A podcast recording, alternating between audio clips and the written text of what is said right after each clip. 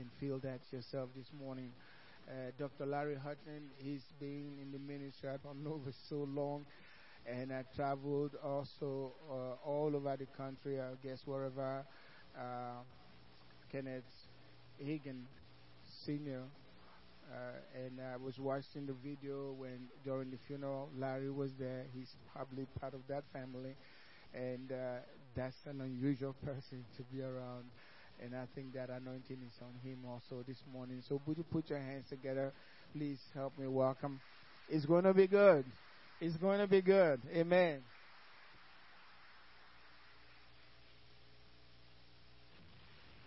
Good morning.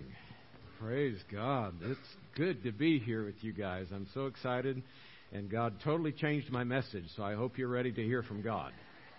I'd rather hear from God than Larry Hutton anyway. I, I don't know about you, but but uh, we are, in fact, I, I'm so excited because um, this day, what the Lord told me about when He changed the message that I was thought I was going to preach, um, He said this is going to be a landmark in their lives. What is a landmark? It's like a, a, a time in our life we can look back where something really great happened, and we can look back and never forget that day because it changed us, right? I mean, like the day we got born again, right? It's a landmark. So today's going to be a landmark in our lives. Uh, how many of you have never heard me preach before? Let me see your hands. Oh, most of you. That means I've been attending this church longer than you have. This is my third time back here preaching. but it's been a while, hasn't it? But actually, this is my first time in the new building, so that shows you it's been a while right there. But uh, my wife sends her love. I'm I'm born and raised in uh, Tampa, Florida, but my wife is a Texan, born in Beaumont.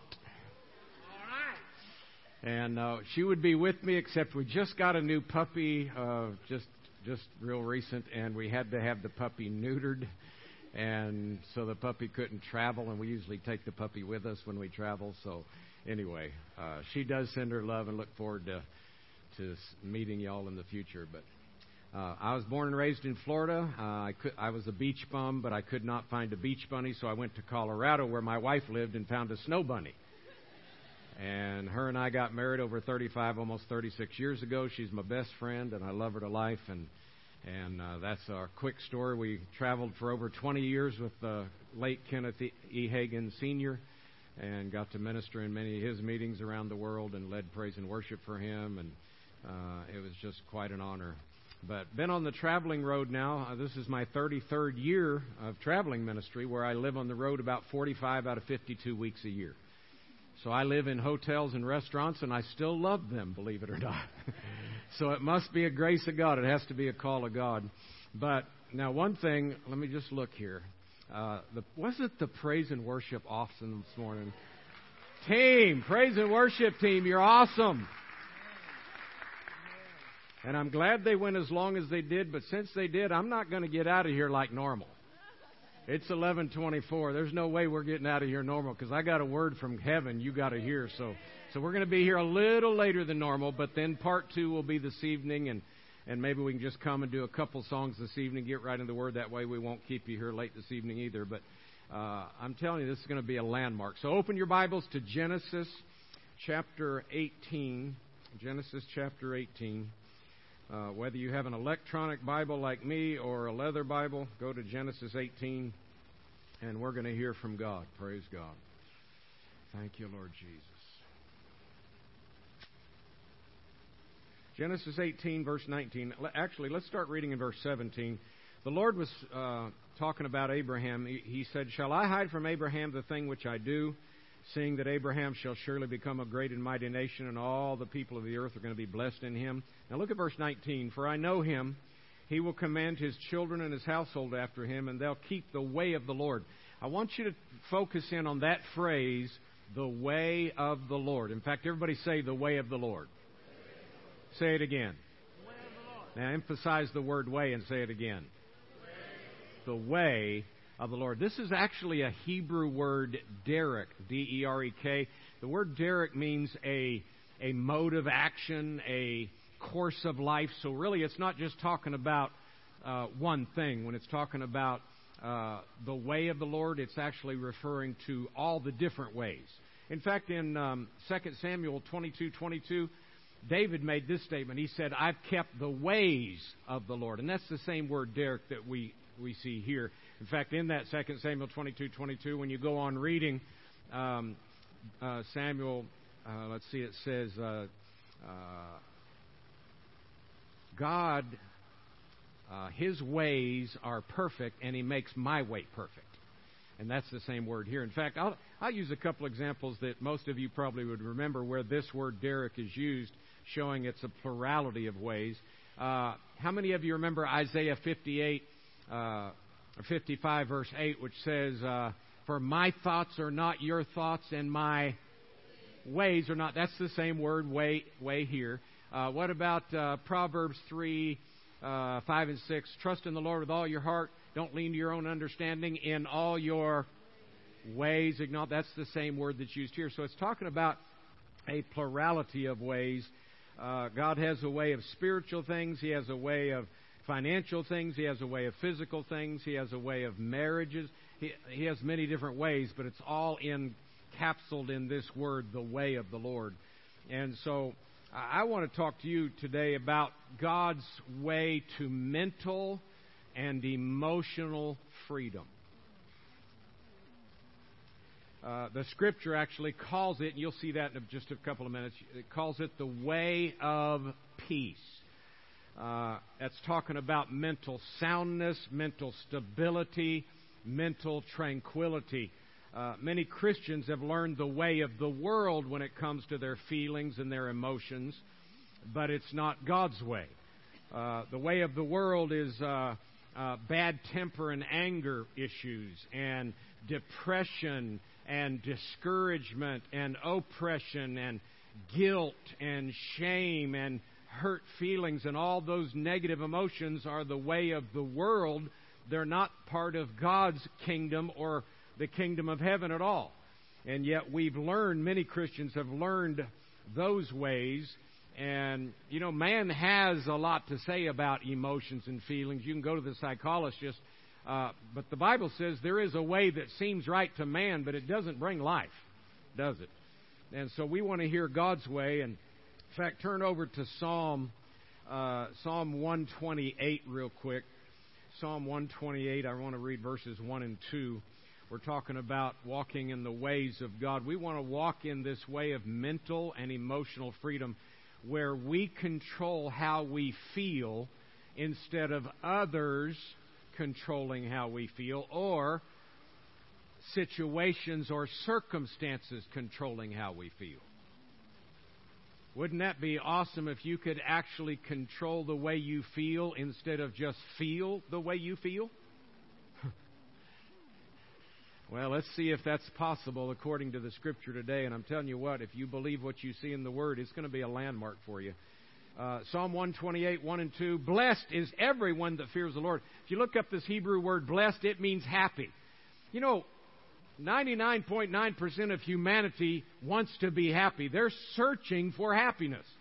God said, Happy is everyone that fears the Lord, that walks in his what?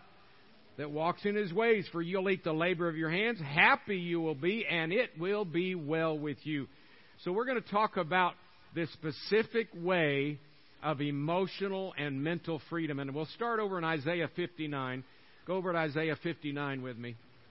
And we're going to go to verses 7 and 8. Isaiah 59 and 7 and 8. I want you to see this phrase, the way of peace, which we're going to be discussing. Uh, have, have, have any of you ever heard of Sid Roth? You heard of Sid Roth? Some of you watched his program, It's Supernatural. Well, uh, just a few years ago, he asked me to come on his program and talk about a supernatural experience I had where the Lord came in my room and talked to me about all of this that I'm teaching from this morning and tonight. And uh, when I went out with Brother Sid after the service, uh, we were sitting at a restaurant eating. He said, Brother Larry, he said, what you're teaching here needs to be heard by every single Christian on the planet because it will affect their physical health, it will affect their finances, it will affect their marriages. I'm telling you what, it affects every area of your life. Uh, depression has destroyed many marriages, and, and oppression and and anger and bad temper and, and those things have destroyed finances and de- destroyed all kinds of physical health in people.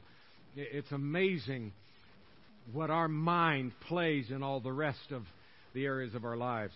Notice in Isaiah 59, uh, verse 7 and 8, this is actually uh, when God is referring to the children of Israel when they were not walking with Him.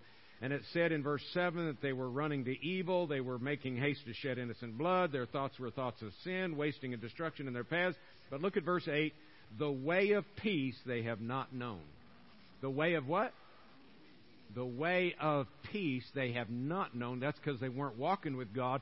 That means if we can if we walk with God, we can actually know the way of peace. Amen. Uh, in fact, let's jump over to the New Testament, Romans chapter 3, because I want you to see in the New Testament this same phrase. Actually, Paul is quoting the same verse that we were just reading there in Isaiah. But let's see it out of Paul's mouth in Romans 3. Romans chapter 3, verse 16 and 17.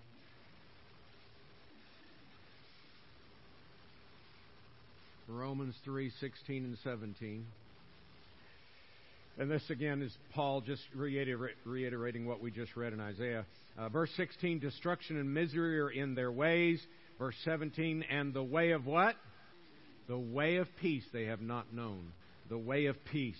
So we're going to talk about learning to live in this way of peace. This is where you learn to live free from depression, free from stress. That's huge in society today free from worry. Many people are world class worriers. Free from hurt feelings, free from bad temper and anger problems, where we can learn to live free from all those negative emotions controlling us. We control how we feel. And so, uh, uh, jump over to Luke chapter 1. Luke chapter 1, we'll see this phrase again, the way of peace. Um, Luke chapter 1, let's start in verse 76. Luke 176, it's actually talking about John the Baptist, and it says, You, child, shall be called the prophet of the highest, for you shall go before the face of the Lord to prepare his what? His ways. Skip down to verse 79. To give light to them that sit in darkness and in the shadow of death, to guide our feet into the way of what? The way of peace.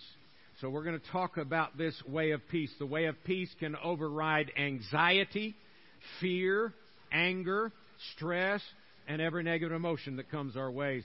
So think about this. Let's start, since we're talking about the way of peace. Uh, Jesus is the way, right?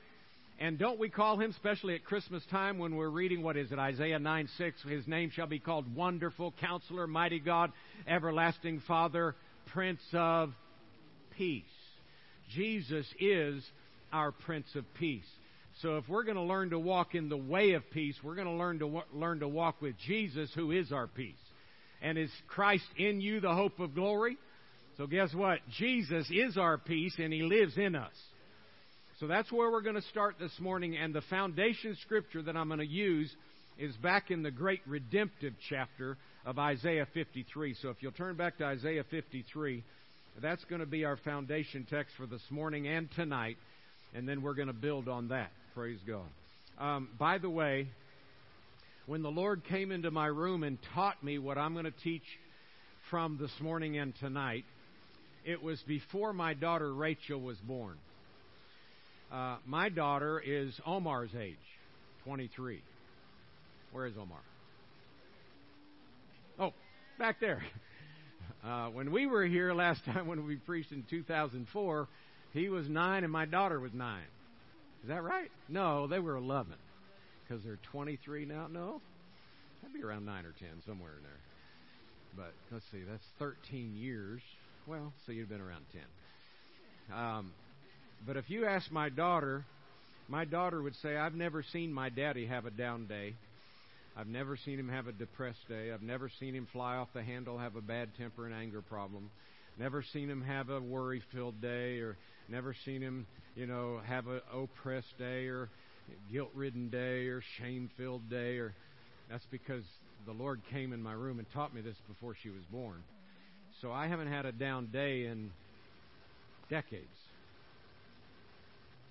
But I had plenty of them before then. And when Jesus taught me what I'm going to teach you this morning and tonight, my down days were done. My, they were history. I don't allow my feelings to control me anymore. I control how I feel. I don't allow people. I don't. I don't allow Obama, Osama, or your mama to control how I feel.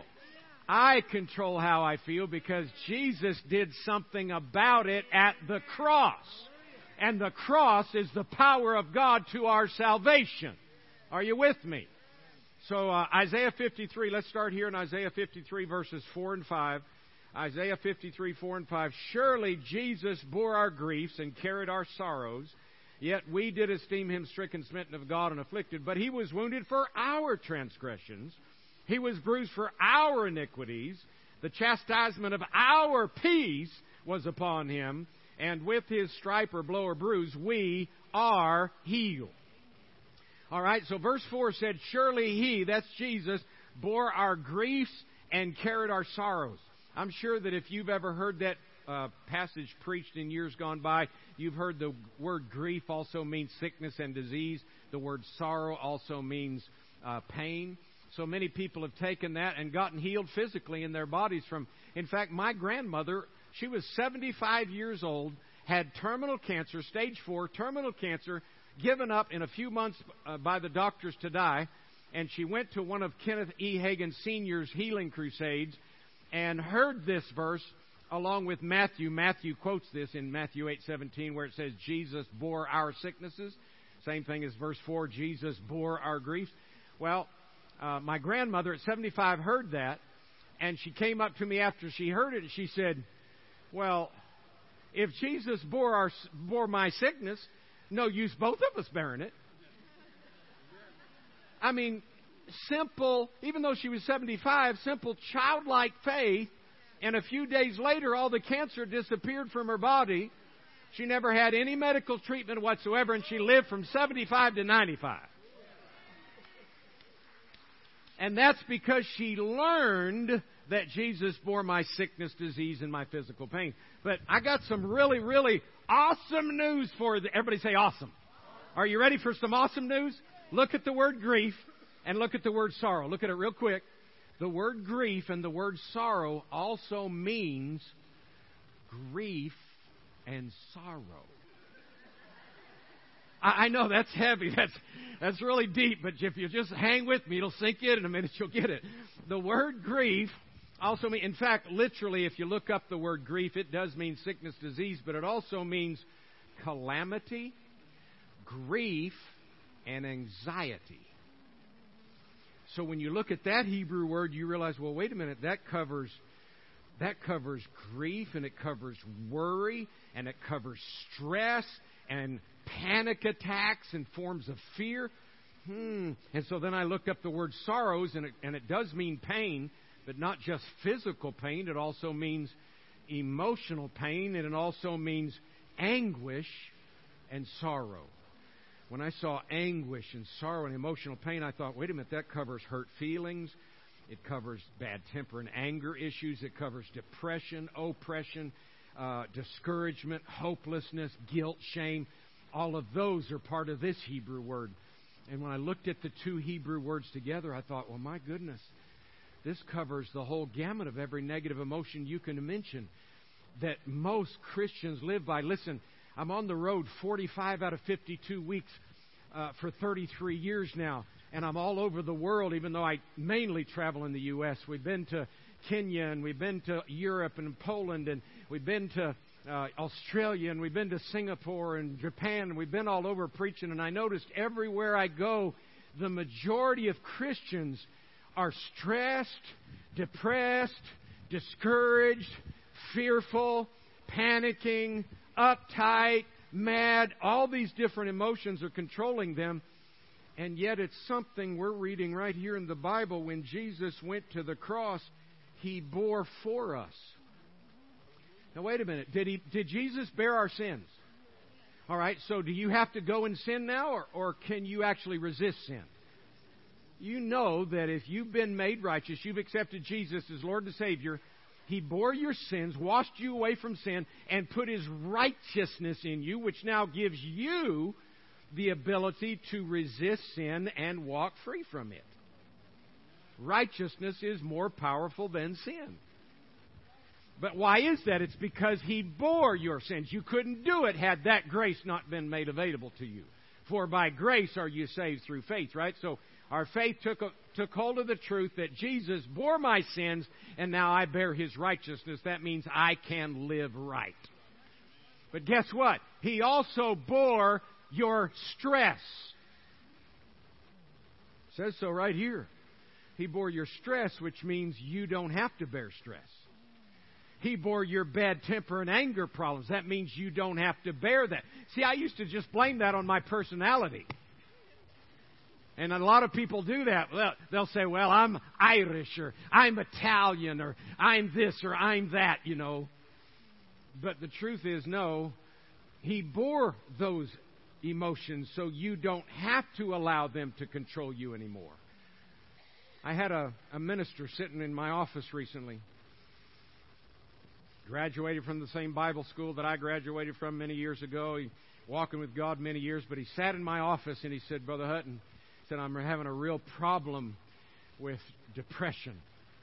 It's just eating me up, and I'm just, I just want to give up and throw the towel in, go to heaven. And so I started ministering to him about the way of peace and how peace can be much more powerful than oppression or depression. And I made this statement to him. I said, You don't have to allow your feelings to control you anymore. You can control how you feel. And when I said that to him, it was like he, he'd never heard it before. He even told me, he said, Wait a minute, Brother Hutton, would you say that again? I said, You don't have to let your feelings tell you how you feel. You can control how you feel. He said he looked at me across the table, across my desk, and said, I've never heard that before. I said, Well, you're hearing it now.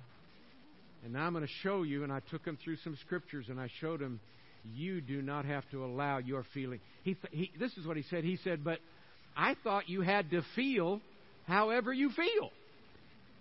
That's how you feel. I said, Well, that's before you learn that you have control. That's, that's just like you live as a sinner because that's your nature. You're just a, before you accept Jesus, you live that way because that's the way you are. But once you find out you're redeemed from sin, and once you find out you're redeemed from depression and you're redeemed from bad temper and anger and you're redeemed from stress and you're redeemed from worry, we just had a 75 year old lady email our ministry recently and she said, Brother Hutton, I got a hold of your book and CD series that teach on the way of peace. She said, I'm 75 years old. She said, I'm a, I'm a PK. My dad pastored for over 40 some years.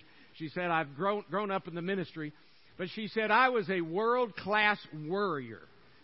She said, I worried about everything and, and finally my dad and mom they did not they did not have any revelation about the way of peace so they just told me that this must be the way god made you. He just wants you concerned and and carrying the cares of others and and so she said for 75 years I've been I've worried myself sick and I've worried problems all over the place and she said I finally got a hold of your teaching 6 months ago and she said, I've been living worry free and stress free since.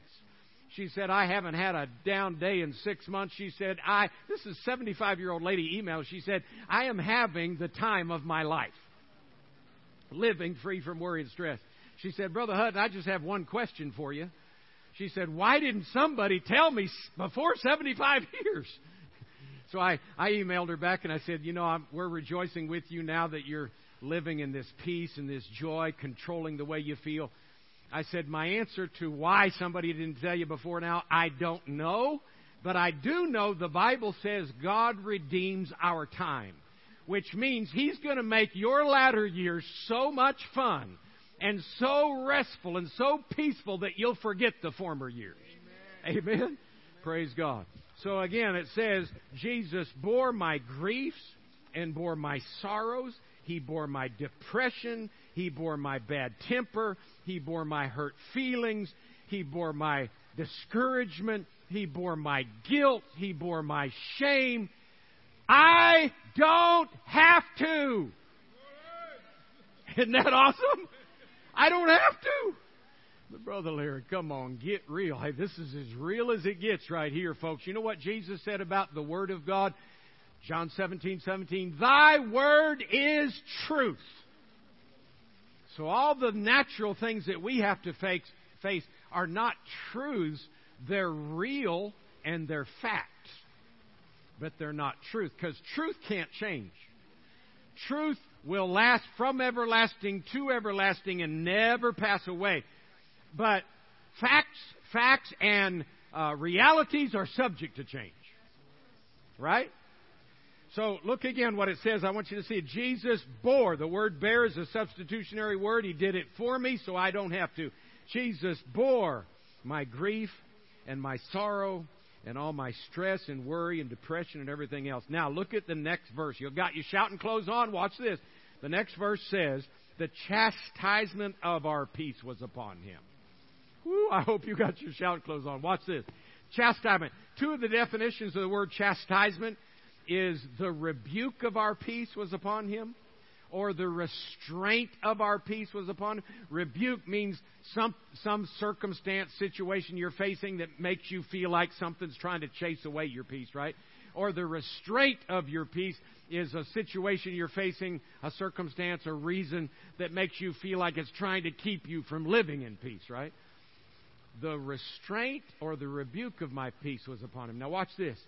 So not only was my stress bore by Jesus, but then he faced every reason or cause for me to be stressed and defeated that too.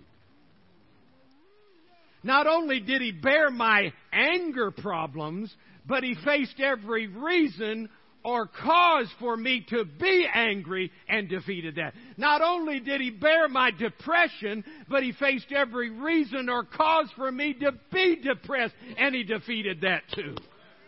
Glory to God. Man, I mean, this is awesome. That's kind of like, well, not only did he defeat sin, but then he faced every reason or cause that would cause me to sin and defeated that so that when I face it, I'm empowered to overcome it. So I thought, whoa, wait, now, Jesus, you bore my worry, but then you faced every reason or cause for me to be worried and defeated it too? That is cool. You, you, you bore my bad temper, and then you faced every reason for me to fly off the handle, and you defeated that too. You bore my depression, and then you faced every reason, and then I realized, well, then there's no reason. now, here's, here's the accountability part I can't blame you anymore.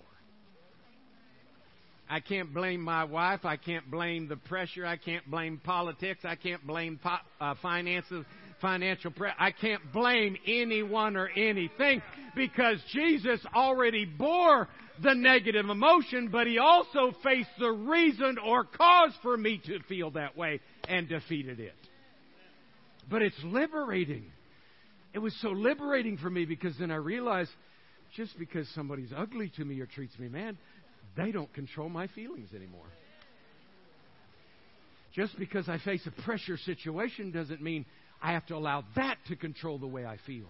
Let me let me show you something. This is hilarious.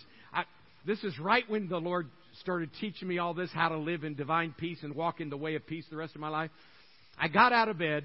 This is right when He was teaching me. I got out of bed one morning, and I got up on what side of the bed? Y- y'all know what I'm talking about? Come on, let me hear. What side of the bed? Oh, the wrong side of the bed. Okay. So I got up on that side of the bed, right? And and I'm just it's gonna be one of those days. I can just feel it. It's gonna be one of those days. I mean, it wasn't even a Monday. You know, a blue Monday. It probably was a terrible Tuesday or a wicked Wednesday, whatever, but it was one of those days, you know. And so I got out of bed, it's the wrong side of the bed, and all of a sudden I heard the voice of the Lord, and He said it loud and clear. He said, there is no wrong side of the bed. I'm ready to argue with him. Yeah, there is.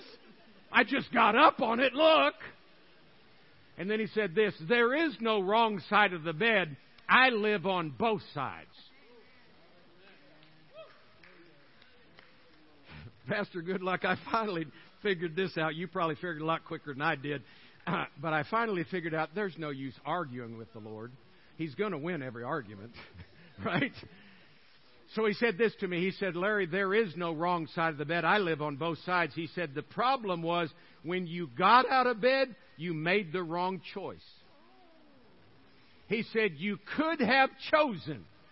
This is a day the Lord has made. I am going to rejoice and be mad.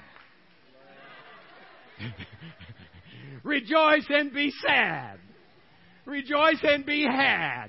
No, no, rejoice and be.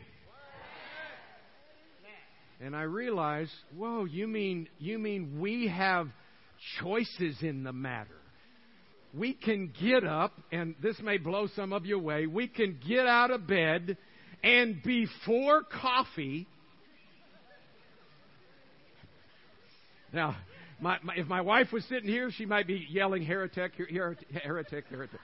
But before coffee, I can choose this is a day the Lord hath made. I'm going to start rejoicing right before before caffeine, before coffee. I'm going to start rejoicing right now and be glad.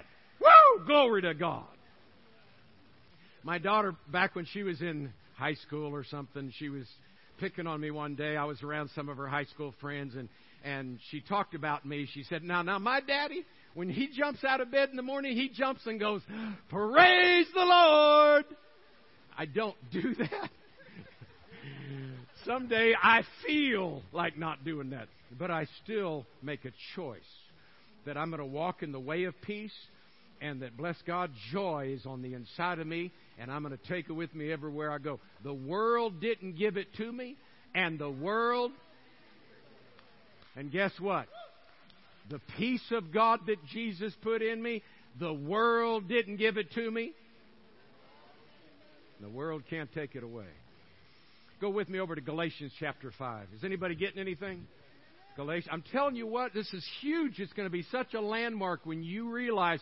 I have people come up to me that maybe a, a year ago they heard me preach along this line, and they'll come up and say, Brother Larry, I haven't had a down day in a whole year plenty of opportunities, they said, but I passed them all up. And that's the key. You and I, when we learn what Jesus did for us at the cross, then it's not about us anymore being strong in us and the power of our might. Now it's being strong in the Lord and the power of His might. That's what, that's what grace is all about, friends. That's how you got saved. You didn't get saved based on you got good enough many points so that they added up and you finally got in. Nuh-uh. You got saved by grace. You, it was all 100% based on what Jesus did, nothing based on what you did.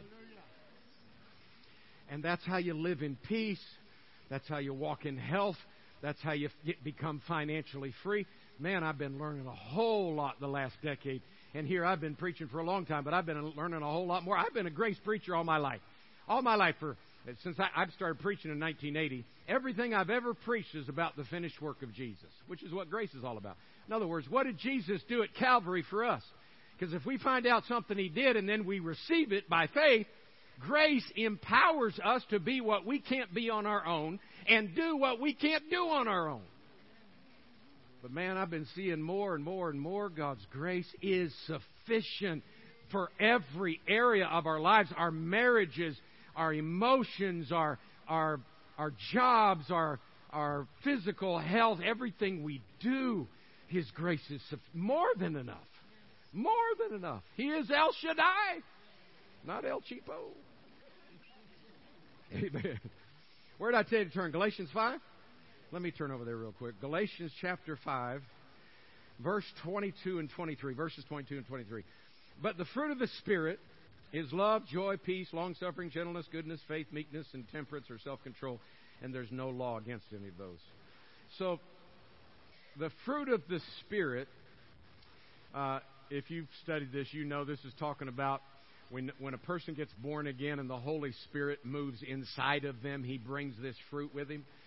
Um, you know, under the Old Covenant, God said, I'm going to be with them. But in the New Covenant, He said, I'm not only going to be with you, I'm going to be what? in you, right? And so when He moves in you, the Holy Spirit moves in to abide. uh, he brings these nine, what I say, nine pieces of baggage. Right? I say that because he wants us to get rid of our baggage. and so he brings in uh, love and he brings in joy and he brings in peace, calls it fruit. Everybody say fruit. Now, when the Lord brought me here, oh, this is so good. Watch this. This was a this was a game changer for me when He taught me this. Because my first job at 15 years of age in Florida was a fruit picker. I worked out in the orange groves picking fruit, and I loved fruit season because uh, I could make a whole lot more mo- money picking fruit than my buddies did at Pizza Hut or, or McDonald's. So I love fruit season because I could actually make four or five times what they were making. So I love fruit season. I get out there and pick fruit, right? But the only problem was I had to wait till season. Fruit season wasn't year round, right?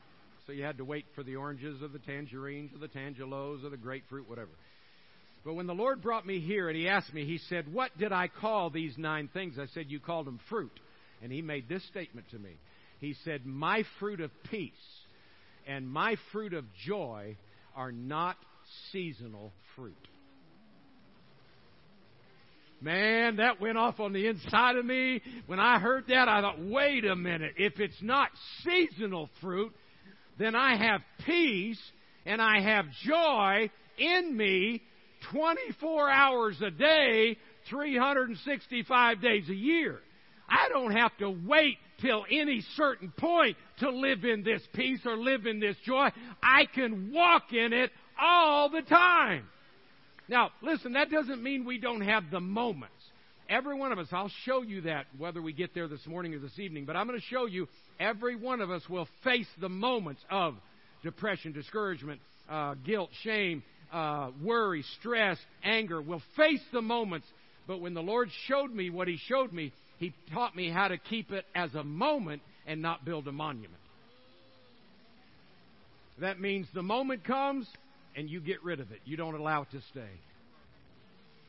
And that's what I've been living now. And folks, it is so much more fun living this way. Man, I lived the other way for so many years with worry and stress and anger and all these issues. And now it's just been so fun living this way.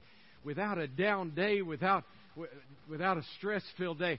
Oh, don't don't get me wrong when people when people hear me say I haven't had a down day in decades, don't get me wrong, I passed a lot of marvelous opportunities up. but that's the key, I pass them up now. I don't allow them to control me anymore. I control them. And listen, lest you think that this doesn't work for everybody, let me just illustrate my daughter when she was 13. Everybody say 13.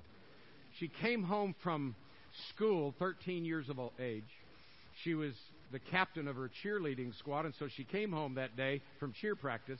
And this is what she said to me, Pastor Goodluck. She said, she came home, she said, Daddy, guess what? And I said, What, honey? She said, At cheer practice today, and here's how she said it there was drama. You, you know what you know what I'm talking about when the girls' hormones are flying and and they're like wild cats at each other and getting mad and and so she said, Oh, yeah, Daddy, it was drama today. She said, But, Daddy, I just chose not to enter in, and I'm just going to live in peace. 13. She made a choice not to allow others' actions to control the way she felt at 13. Hallelujah. Notice the fruit of peace and joy. So, you know what I, I when I when I picture peace inside me, I picture it as a grapefruit. That's because when I used to pick fruit, the grapefruit was the largest one I ever picked, right? So I look at this peace in me as this big, huge piece of peace, grapefruit peace. And by the way, peace and joy, I call them feeling fruit. Why? Because they make you feel good. I mean, think about it you have peace of mind and joy, that's, that's going to affect the way you feel, right? And so I call them feeling fruit. Well, let me just illustrate. I'm going to give you two illustrations because here's what happens. How quickly, when, when we hear the word of God, how quickly does the thief come to steal it? I hear some of you know that scripture. Remember the parable of the sower? The word is sown in our hearts. Talking about the wayside ground, and immediately the thief comes to try and steal the word. He doesn't even wait till you get home from church. He sits on your shoulder and he starts whispering in your ear, Yeah, this sounds great, the way of peace, yeah, and all that stuff, but you know, he, this, this preacher, he just don't know what I'm going through. That's exactly what the devil wants to do, is get your uh, focus and attention off of truth onto you, onto your problem. That's what one reason uh, when my daughter, before she got married two years ago, uh, she changed the name of the CD series, what I'm teaching on, and she, she called it Free From Me. I said, I like that. That's a God idea right there. Free, because if you're not free from yourself, you won't be free from worry or stress or anger or anything else. If it's all about you, then you're going to have plenty of depressed days and plenty of stress days and plenty of worry filled days and plenty of mad days. And, but if it's about Jesus, everything changes. Amen. So let me give you two illustrations. I want, in case you're going through things where you just feel like what you're hearing right now would be impossible for you. Wait a minute. Hold it. Let's, let's listen to this. I'll use a biblical illustration first of all. Do you remember when Jesus was crossing the ocean? Not the time he walked on the water, but the time he's in the ship and a storm arises and the Bible says this, the boat was about to sink and the disciples fearing for their lives. How many of you remember the story? All right, so think about it just a second now. We're talking about professional fishermen that have been in boats through many storms, and all of a sudden they are fearing for their lives? Yeah. So evidently this wasn't a normal storm. This had to be more like a typhoon or some major, major issue for those that lived in that area and, and been on boats many times for them to think they're about to die this has got something going on here. So they, when they're about to die, they think they're about to die, they decide to go look for Jesus. Probably would have been better to go look for Jesus before that point, but but they decide, hey, you know, we're at our wits' end. We can't handle it anymore. We better get Jesus involved. So they, they go find Jesus on the back part of the ship. And what was he doing? He was sleeping oh my goodness, sleeping in the storm that, that, that's got them all freaked out and worried and stressed and mad and uptight. And, and they wake him up and they say this to him. They say, Jesus, don't you care?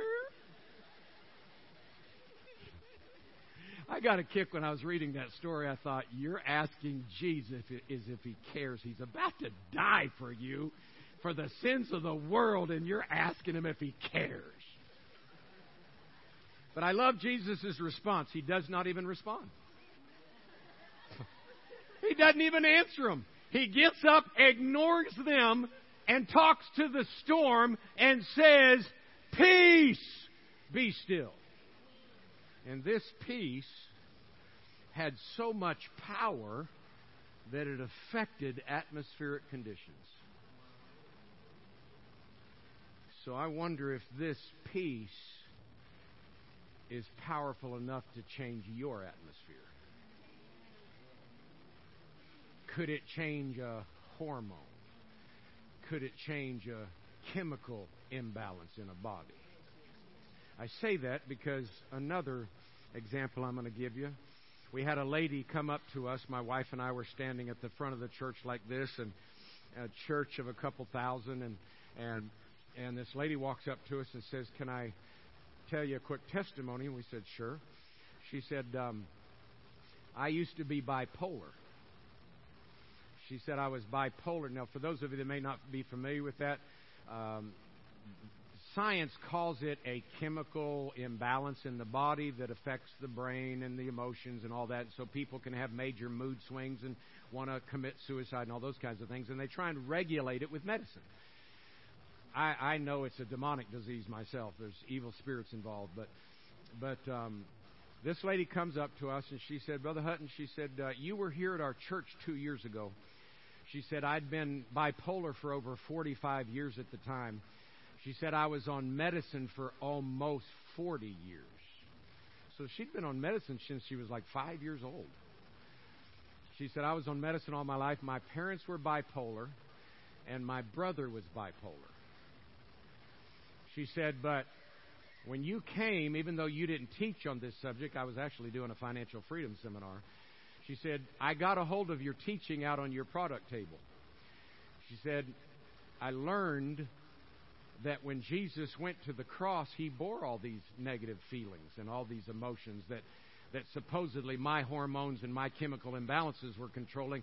Jesus bore this for me and put gave me his peace and and his peace if I believe in it and release it is more powerful than hormones or chemical deficiencies or anything else.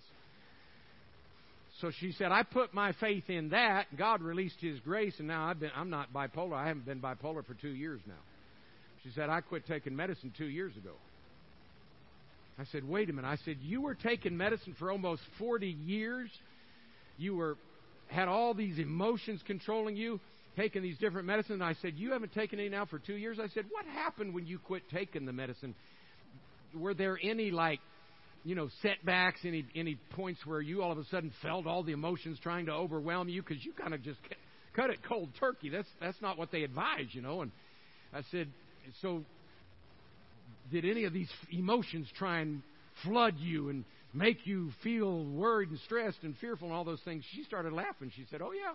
She said, "You know, because I knew what it felt like for 40 some years. I knew exactly what the emotions felt like." She said when they tried to come back after I quit taking the medicine, she said, I had inside information this time. She said, I knew what Jesus did at the cross for me this time. So when those feelings came, I said, uh uh-uh, uh no, you're not welcome in my body and in my life. Jesus bore them, and I live in the peace. I walk in the way of peace. And she said, I've been living in that way of peace now for two years, been totally free.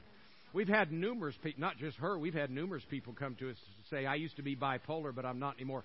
In fact, the last lady that came up to me and gave me her testimony, she said, Brother Larry, I was on weekly shock treatments for my disease. She said, but I'm not on weekly shock. Now I, I get shocked by Jesus. so I'm saying that because we all have different reasons or different causes to feel down, feel angry, feel worried, feel hurt, feel, feel, feel, feel. And yet, when Jesus went to the cross, he bore all those negative feelings for me, but he also faced every reason or cause for me to feel that way and defeated it too. Man. All right, let's let's close over in John 14, 27 this morning. John 14. Is this okay? Am I going too long? What time is it? 12.08. So, how many, by show of hands, how many give me five more minutes? Five more minutes. Come on, let me. 5, 10, 15, 20, 25, 30, 30. Okay. I, I kid you not. Now, this is a God honest story. I was at a church one time and I did the same thing that I just did with you. People lifted their hands and I started counting. There was a guy on the front row. He had lifted his hand and I went 5, 10, 15. When I went to him, he went, I'm serious. he thought I was going to add all that up and really take it, you know. No, no, no. all right. So, John chapter 14, look at verse 27. This is so good. Thank you, Lord Jesus. Uh, he, Jesus is doing the talking. If you have a red letter edition, you see it's written in red here. He said, Peace I leave with you, my peace I give to you. Now, wait a minute. Who's doing the talking? All right, Jesus, uh, he's just like just like the Father. In fact, he said, I and the Father are one, right? Is it impossible for God to lie? Impossible for God to lie. It's impossible. Yes, it is impossible. You, I guess you didn't hear me say "im." It, it, it's impossible for God to lie. God can't lie. Jesus can't lie. He is truth. Right? So listen. Um, if Jesus said he gave you his peace, guess what? Everybody say, I have it. Jesus said he gave you his peace. Now, wait a minute. If he and the Father are one, then this peace that you have in you, what we saw it in Galatians 5, the Holy Spirit brought it. This peace that you have in you is the same peace God Almighty has. Whoa. And what does Psalm tell us about God when he looks at his enemies? The Bible says he sits in the heavens and laughs at his enemies. Kind of sounds like he's not in an uproar emotionally about what's going on. Right? So Jesus said, I give you my peace, not as the world, not the way the world gives. How does the world give peace? Well, if everything's peaceful, then you can have peace. No, you can have peace right in the midst of a storm with Jesus' peace. You can have a peace when somebody's screaming at you. You can live in peace. In fact, you ought to hear my wife when she tells, when she's up preaching uh, and she gives the, her testimony. She said, "Man, when I married Larry and he had gotten a hold of this revelation, uh, how to live in peace from Jesus, and he was living in peace." She said, "It used to make me so mad that he wouldn't get mad." and when she testified, I, I didn't actually know this for several years into our marriage, but when she was preaching one time, she said, In fact, it'd make me so mad that he wouldn't get mad. I would do things intentionally to try and get him mad. now, I didn't know that. But I just decided you your emotions aren't going to control mine. You may be allowing your emotions to run wild right now, but your emotions aren't going to control the way I feel. I'm going to walk in this way of peace regardless of how people treat me, how people are. It doesn't matter. Doesn't mean we don't face those. Mo- Listen, when she was in my face, sometimes yelling at me, I wanted to knock her block off. so I'm telling you, I had the moment. I had the feeling just like you did, but I would take control of it and say, "No, no, I've got the peace of God, and it's more powerful." And as soon as I acknowledge that I have that peace and that it's operating in me, that's when grace flows. You're not on your own anymore, folks. You're not trying to do this anymore. You're living it. So look what he said. He said, uh, Not as the world gives, give I to you. Let not your hearts be troubled. Don't let them be afraid. Don't let. Now I love these two words. Don't let. You know what that means? We don't have to let. Don't let. I know I'm so simple. You know, he's one of these. He's just one of these so simplistic preachers. But I'm telling you what, it's so easy we shouldn't miss it. Don't let. Don't let what? Don't let your. Now the the uh, Greek word here for hearts. Uh, actually, about 50% of the time that it's used in the New Testament talks about the feelings and the emotions, and then about 50% it talks about the heart, the spirit of man. This is one of the times that it's talking about your feelings or emotions when it says don't let your heart, it's actually saying don't let your feelings or emotions be troubled. And the word troubled in the Greek means to stir or to agitate. So that's depression, oppression, worry, stress, guilt, shame, hurt feelings, anger, all those things. Those agitate your emotions, those stir your emotions.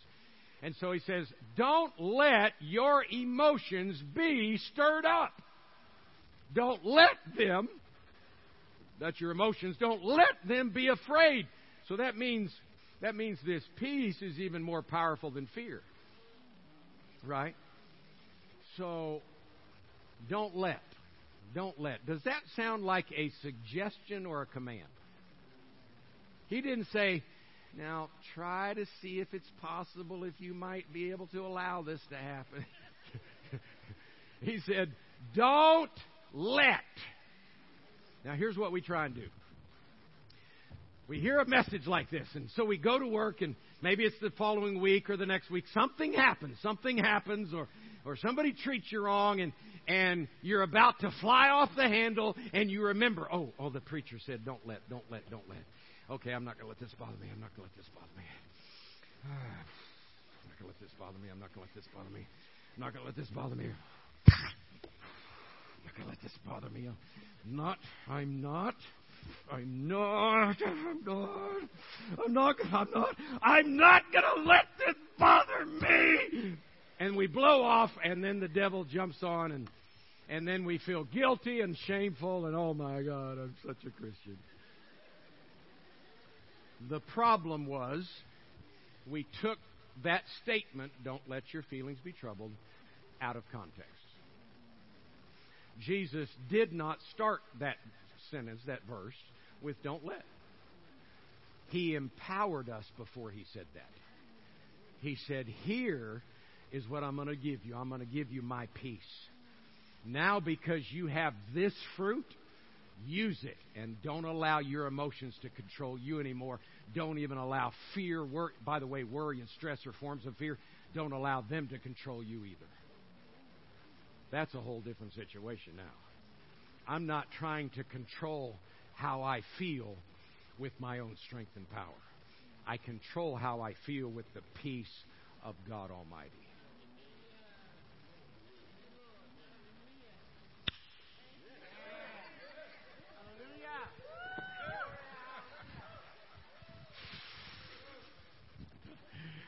I'm only 62 years young, but I'm having the ball of my life. I'm telling you, I'm having the time of my life because living in this kind of peace and joy, I'm telling you what, is so much fun because it doesn't matter what's going on in any other realm. When you live this way, it affects your physical health. I'm more healthy now at 62 than I was when I was 40. It's, it's affected my financial wealth years ago, my wife and I paid off everything. We paid off the Larry Hutton Ministry properties and building, paid off our home. We have no mortgage, we have no debt. God is so good when you learn to live this way. It affects every area of your life. But you have to take control of it, friends. You have to acknowledge that Jesus did this for me, and since He bore that for me and replaced it with peace, then I refuse and I'm going to show you how to do it this evening. It is not hard, it is easy. I mean, come on, Jesus said, if you're yoked up to me, my yoke is, right? My burden is. So it has to be. We've made it hard, but it's not. And I'm going to show you this evening. In fact, a couple of things I'm going to show you this evening. You're, you're going to get so blessed. And, and it'll just, it'll finish. We built half the landmark this morning. We'll put the other part of the landmark on this evening. And and I'm telling you what, you'll be able to look back six months from now, a year from now, living the dream.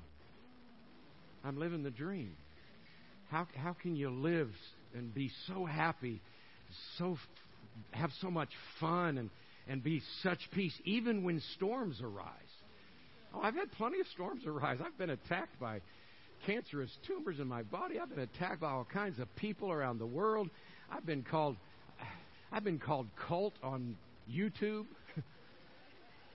I've been I've been accused of all different things, but I'm just going to keep preaching the Bible because I don't give my opinion when I preach.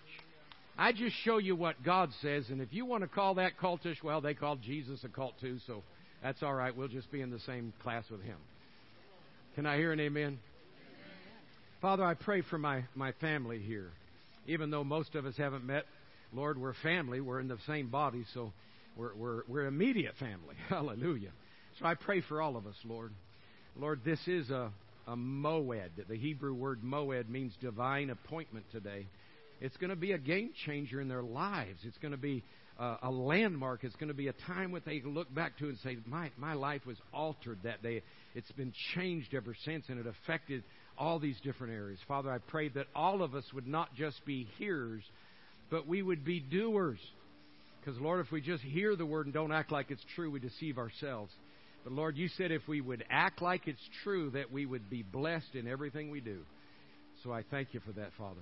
And, Lord, I pray that if there's anyone within the sound of my voice, whether in the building or whether listening to this recording, if there's anyone within the sound of my voice that does not know Jesus as their Lord and Savior, Father God, this way of peace the only way you can live in this way of peace is if you serve the Prince of Peace.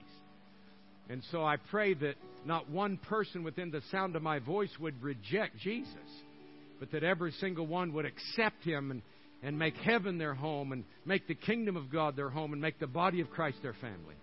I am praying that, Father, for your honor and glory. And now, while heads are bowed and eyes are closed, and Christians, just an attitude of prayer for a minute. If you're here and you've never made Jesus your Lord and Savior and you would like us to pray for you to do so today, I'm not going to call you up front, but I would, I'd like to know who I'm praying for. So if you've never called on Jesus and you want to, lift your hand up high enough that I can see it. Once I see it, I'll acknowledge it. You can put it right back down. Is there anybody in the building with the uplifted hand? I'd like to receive Jesus. Yes, ma'am. You can put your hand down. You can, thank you. I see your hand. Anyone else? We already have one. The Bible said when just one person repents, one person except Jesus, they throw a party in heaven. So it's going to be party time for this one. But if you're here like this, you want to join the party, anybody else, you've never accepted Jesus and you would like us to pray for you, Would you like to accept Jesus? Okay, that's two. Praise God. Got a young person and an adult wanting to receive Jesus. That's awesome. Is there anyone else? Anyone else? I'm going to look slowly before I pray for them.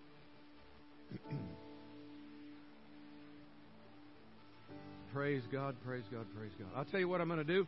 If there's anyone here this morning and you'd say, Brother Larry, I'm saved, but I've never been filled with the Spirit with the evidence of speaking in a new heavenly prayer tongue, and I'd like to receive that free gift today. If that's you, I'm going to include you in this prayer as well. So before I pray for these two that lifted their hand for salvation, if you want to be filled with the Spirit today, lift your hand up. Is there anybody in the building you'd say, I want to be filled with the Spirit? Thank you, ma'am. I see that hand. You can put it down. Anyone else? I want to be filled with the Spirit. Thank you, sir. See your hand. You can put it down. Praise God. Praise God. Praise God. All right. Um, those of you, those two that lifted your hand for salvation, I don't want you to come down here. I told you I wasn't going to call you down front. Just stand up right where you're at. The two that lifted your hand for salvation, I want to I want to receive Jesus. Just stand up right where you're at. And uh, whoever from the church is going to bless them with stuff and make sure they get prayed for, if you would look and see who they are standing. Uh, everybody else, heads are bowed, eyes are closed. But we have two people standing, one back here and one back there. And we're going to be ministering to them in just a minute after I pray for them. Praise God. Praise God. Thank you, Lord. All right, Pastor, hold up just a second if you would. I'm going to pray for them real quick. And then uh, Pastor will give you instruction, or the uh, usher from the church will give you instruction on what we're going to help you do to make sure that you receive Jesus here. Uh, Father, I pray now for these two that are standing. Lord, to stand before you is to acknowledge they believe in you, Lord. And today they will confess Jesus as their Lord and Savior and be saved, have their past wiped away, become new creatures in Christ Jesus. Father, fill them with the Spirit. Uh, if they need healing in their bodies, heal their bodies. Lord, thank you for the blessings of heaven that will flow into their lives today. We thank you for it in Jesus' name. Amen, amen, amen. Now, everybody, head, lift your head up and open your eyes real quick. Look at me. If you lifted your hand to be filled with the Spirit, um, uh, Brother David, lift your hand up real quick. Lift your hand up, yeah. Uh, if those of you that lifted your hand to be filled with the Spirit will see Brother David after the service, he'll make sure you get prayed for and you'll get filled with the Holy Ghost. And then you can be just like the Apostle Paul when he said, I thank my God I speak in tongues more than y'all. He was a good Southern boy, praise God. And so I encourage you. Here's the cool thing those of you that aren't filled with the Holy Ghost yet, the cool thing, when I got filled with the Holy Ghost, I got to start praying beyond my ability.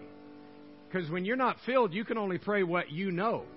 But when you can pray in the Spirit, the, the Apostle Paul actually said, when you pray in tongues, your mind doesn't have a clue what you're saying. Because you're not praying out of your mind, you're praying out of your spirit. And so that's when the Holy Ghost hooks up and helps you pray out divine mysteries and secrets that you can't pray otherwise. And so I encourage those of you that are going to be filled, get filled. But also, I'm bringing that up because there's probably some of you here filled and you haven't been praying in the Spirit recently. And you need to be doing more praying in the Spirit because that's when you pray out the perfect plan of God for your life. Amen? Praise God. So, all right, let me just make a couple announcements here real quick.